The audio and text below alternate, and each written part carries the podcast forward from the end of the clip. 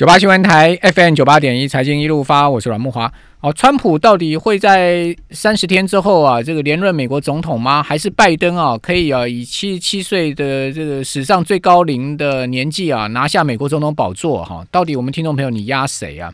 哦，那这个大家心中自有定数哈。不过我告诉各位，因为只剩下三十天的时间了，所以这个民调哈非常值得参考。这个民调的。误差哈，一般来讲就是两个百分点的这个误差范围哦。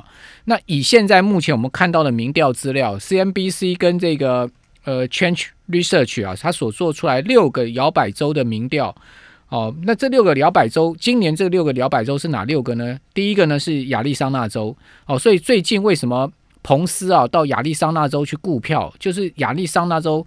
会决定总统人选哦，很关键的一周。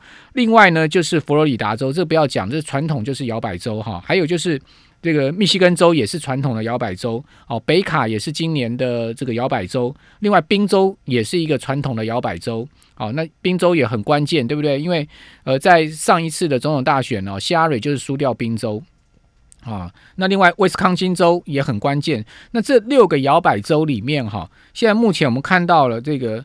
根据这个呃 CNBC，它结合了这个 Change Research 啊所做出来民调，这个拜登现在目前的支持度是百分之五十，哦，川普是百分之四十五，所以明显哦，这个拜登是在六个摇摆州里面领先川普，而且整个六个摇摆州他都领先哦。两周之前同样的民调哈，那拜登是四十九趴的支持度，那川普是四十五趴，所以等于说川普染疫啊，好以及总统大选的。辩论呢，对他的选情是在摇摆州毫无帮助，甚至才恶，甚至还恶化他的选情哈。那这个六个摇摆州里面，现在目前两个人差距最小的是北卡哦，北卡现在目前呢，呃，我们看到是四十九比四十七啊。那另外呢，亚利桑那州是五十一比四十五啊，这个明显拜登在亚利桑那州是领先了。佛罗里达州也是五十比四十六。那佛罗里达州是美国第二大人口州哦，所以它的这个选举人团票非常的多哈，很关键的一州。那密密西根州是五十一比四十三哦，还有就是呃威斯康星州是五十一比四十四哦，所以你可以看到，包括宾州也是五十比四十六哈，所以说你可以看到这个川普啊，在这些州啊摇摆州里面哦，除了北卡以外哦，都是以差超过两个百分点的差距啊。呃，这个胜出的，也就是说，即使你把这个两个百分点的这个误差估在里面哦，呃，这个拜登还是赢了，不是川普啊，拜登还是赢。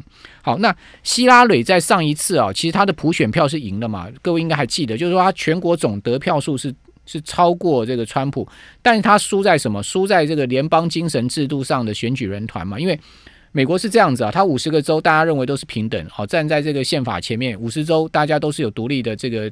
的精神的，好，所以说呢，不管你州人口少多，好，我就是以你这个州谁拿了多数的选票呢，就全全面拿这个选举人弹票，好，用这样的方式来凸显他这个联邦的一个精神。好，那希拉蕊呢，很很倒霉的，就是说他普选票是赢过全国的票啊，总票数是赢过这个川普的，但他输掉了俄亥俄州，哦，输掉了北卡跟输掉了佛罗里达州嘛。哦，那这一输掉这三个州之后呢，就翻盘了。好，那这个呃，二海二州也很关键，因为从一九六零年以来啊，这个有一个很妙的一个现象，就是谁赢了二海二州，谁就赢总统宝座。一九六零年来都没有变过。哦，所以这一次啊，这个谁拿下二海二州也是关键。那现在目前看起来，拜登在二海二州也是领先。好，那今天另外一个很新的民调是 CNN，哦，他现在目前调查呢。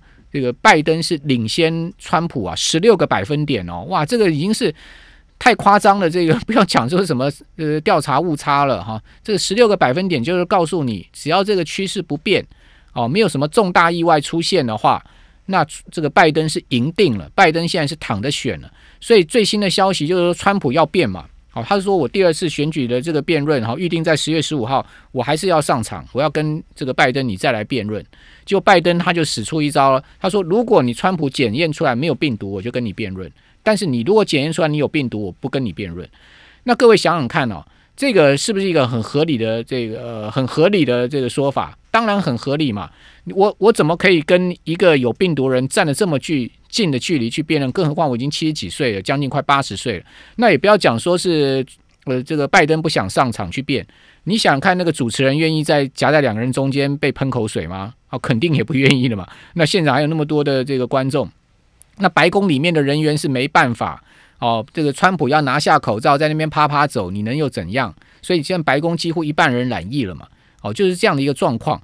好，那现在目前看到这个。拜登跟川普两个人政策最大不同，就刚刚我们前面一段也谈到了哈，就是两个人在税上面哈很大的歧义。好，因为川普上任这四年减税是他一个很重大的政策。好，他把这个呃企业税，尤其是企业税的部分呢，从这个美国的企业税这个从呃三十五趴呢大降到二十一趴。那因为企业税大降之后呢，企业的盈利就很明显的凸显出来了，所以造成了这个股市的多头的走势。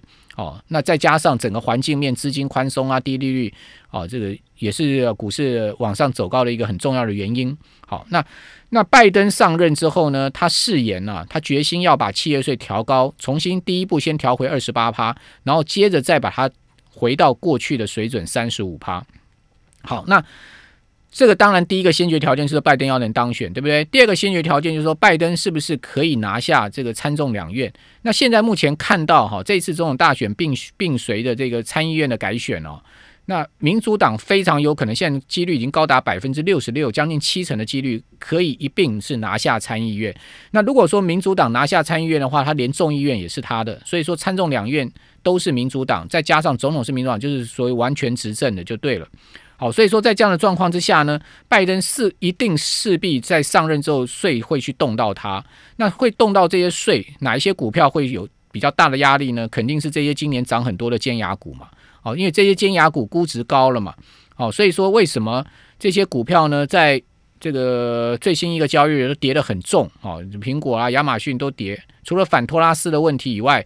哦，就是这个未预期未来这个税，好，那当然反托拉斯也很严重了，因为美国国会今天已经是出了这个报告了，认为说包括谷歌、包括脸书、包括这个亚马逊都有所谓 monopoly 这个 monopoly 的这个问题，就是所谓垄断的问题。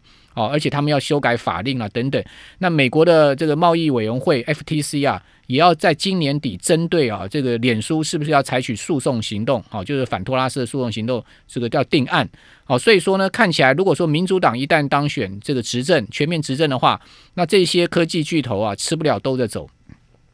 那当然，这个股票市场资金就会转进到这个有利于民主党执政主轴的一些条件上面。就一再跟大家讲说，像礼拜一丰富的频道也跟大家在讲这个，就是说基础概念股哦。所以重建美国是呃这个拜登很重要的政策哦。那川普是所谓让美国再伟大嘛，对不对？好，那拜这个拜登是重建美国，所以也就是说，这个重大的基础建设可能高达上兆。这个美金的这种这这个大的资金啊，会进入到这个基础建设上面去，可以注意这类这类的题材。好，那最近美国十年期公债殖率升的很凶啊，已经升到了将近快零点八了。为什么这么升的这么凶？